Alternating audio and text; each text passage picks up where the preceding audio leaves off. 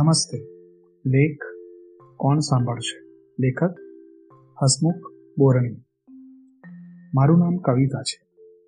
રસ ઉત્પન્ન કરનારી વાણી, એવો મારા નામનો એક અર્થ થાય. હવે મારી વાત કોઈ સાંભળતું જ નથી. તેનું શું? મારી વાતમાં રસ નથી, એવું પણ નથી. પણ કોઈ પાસે સમય જ નથી. હું તમને માંડીને વાત કરું. મારી ઉંમર આઠ વર્ષની છે. એક દિવસ હું ને મારા મમ્મી બસમાં બેસીને મામાને ઘેરે જતા હતા. શહેરની હદ છોડીને બસ હવે રોડ પર દોડવા લાગી, પૂરપાટ.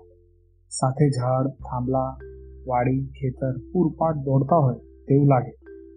એમાં વાડી વિસ્તાર આવે. મેં મોર જોયા. હું બોલી ઉઠી, મમ્મી મમ્મી, જો જો, મોર. પણ મમ્મી તો મોબાઈલમાં રમ મસ્ત. હું બીજી વાર બોલી, ત્યારે મમ્મીએ નારાજ થઈને પૂછ્યું શું છે કવિતા બેટા? મેં કહ્યું, વાડીમાં મોર હતા, પણ જતા રહ્યા. તો મમ્મી બોલી, એમાં નારાજ શું થાય છે? પછી મારી સામે મોબાઈલ ધરીને બોલી, તારે મોર જ જોવાશે ને? આ મોબાઈલમાં ઢગલાબંધ મોર જોવા મળશે. અરે, સફેદ મોર પણ જોઈ શકાશે. બેટા, મોબાઈલમાં બધું જ મળે. મમ્મીની વાત પૂરી થઈ, ત્યાં સુધીમાં હું જોકે ચડી. મમ્મી મોબાઈલમાં મસ્ત. ઘણીવાર રાત્રે હું પપ્પાને કહું, પપ્પા વાર્તા કરો ને, પપ્પા જવાબ આપે, આજે થાકી ગયો છું. હું કશું બોલું નહીં, પણ જોયા કરું. પપ્પા મોબાઈલમાં મસ્ત હોય હેડફોન લગાવીને મોડી રાત સુધી જાગે. એક દિવસ સવારમાં પપ્પા મમ્મીને કહેતા હતા, તું મોબાઈલમાં પેલી વેબ સિરીઝ જોજે. સરસ બનાવી છે.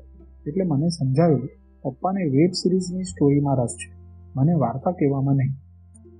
ઘરમાં મારા દાદીમાં પણ છે. હું તેમની પાસે જઉં.